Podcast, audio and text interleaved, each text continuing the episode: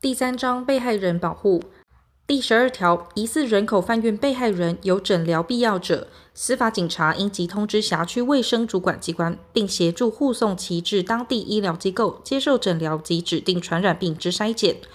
疑似人口贩运被害人经筛检无传染之虞者，由司法警察机关协助依本法或其他相关法律提供安置保护。第十三条，人口贩运被害人为居住台湾地区设有户籍国民，经直辖市、县市主管机关评估有安置保护之必要者。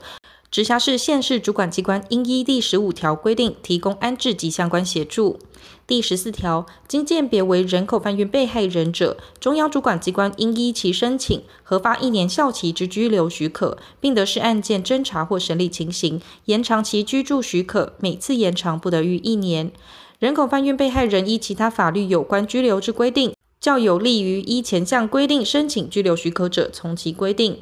前二项经核发居留许可之人口贩运被害人，得径向中央劳动主管机关申请工作许可，不受就业服务法及台湾地区与大陆地区人民关系条例限制，其工作许可期间不得逾居留许可期间。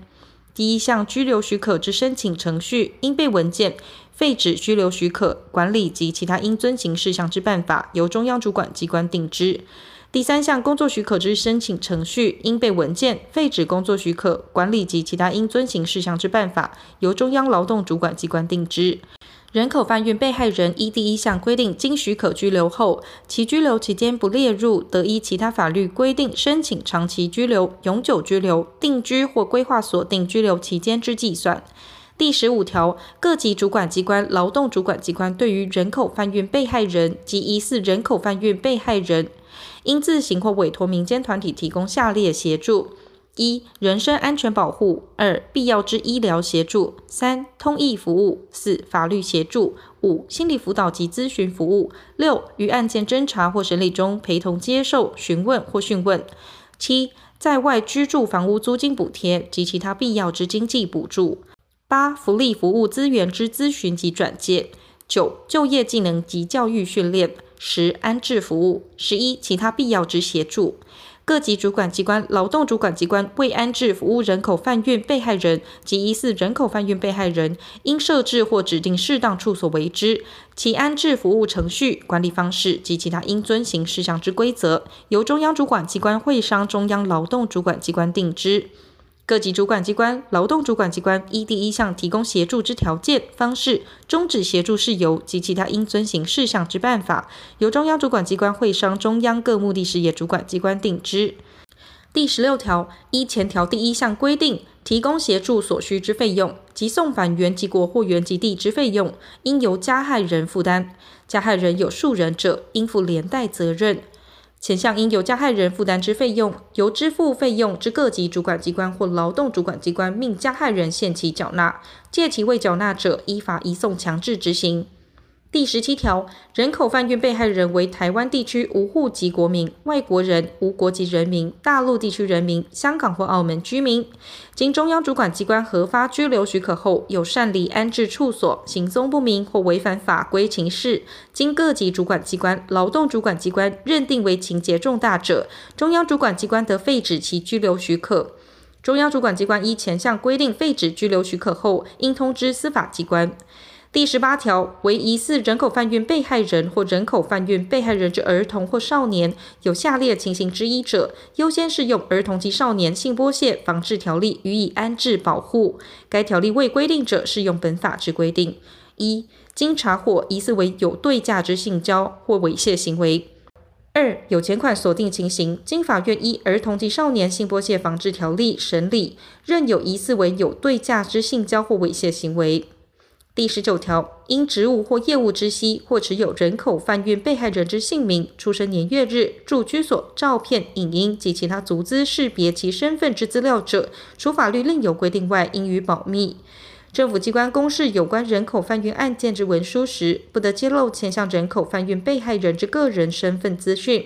第二十条，宣传品、出版品、广播电视、电子讯号、网际网络或其他媒体业者。不得报道或记载人口贩运被害人之姓名、出生年月日、住居所、照片、影音及其他足资识别其身份之资讯，但有下列情形之一者，不在此限：一、经有行为能力人之被害人同意；二、犯罪侦查机关或法院依法认为有必要；三、人口贩运被害人死亡，经主管机关或目的事业主管机关权衡社会公益，任有报道或揭露之必要。前项但书规定，于人口贩运被害人为儿童及少年者，不适用之。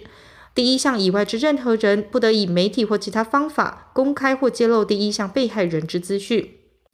第二十一条，人口贩运被害人与检察官侦查中或法院审理时到场作证，陈述自己见闻之犯罪或事证，并依法接受对质及诘问，除依本法相关规定保护外，其不服证人保护法规定者，得准用证人保护法第四条至第十四条、第二十条及第二十一条规定。人口贩运犯罪案件之检举人、告发人、告诉人或被害人，经检察官或法官认有保护之必要者，准用证人保护法第四条至第十四条、第十五条第二项、第二十条及第二十一条规定。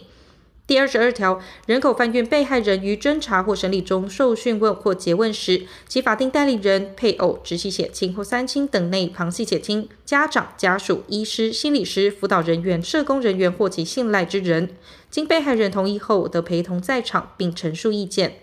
与司法警察官或司法警察调查时一同。前项规定，于得陪同在场之人为人口贩运犯罪嫌疑人、被告或检察官、检察事务官、司法警察官或司法警察任其在场，有碍侦查程序之进行时，不适用之。第二十三条，于侦查或审判中对人口贩运被害人为讯问、诘问或对质，得依申请或依职权在法庭外为之，或利用声音、影像传真之科技设备或其他适当隔离方式，将被害人与被告隔离。人口贩运被害人于境外时，得于我国驻外使领馆或代表处内，利用声音、影像传真之科技设备为讯问、诘问。第二十四条，司法警察、检察官、法院于调查、侦查及审理期间，应注意人口贩运被害人之人身安全，必要时应将被害人与其他犯罪嫌疑人或被告隔离。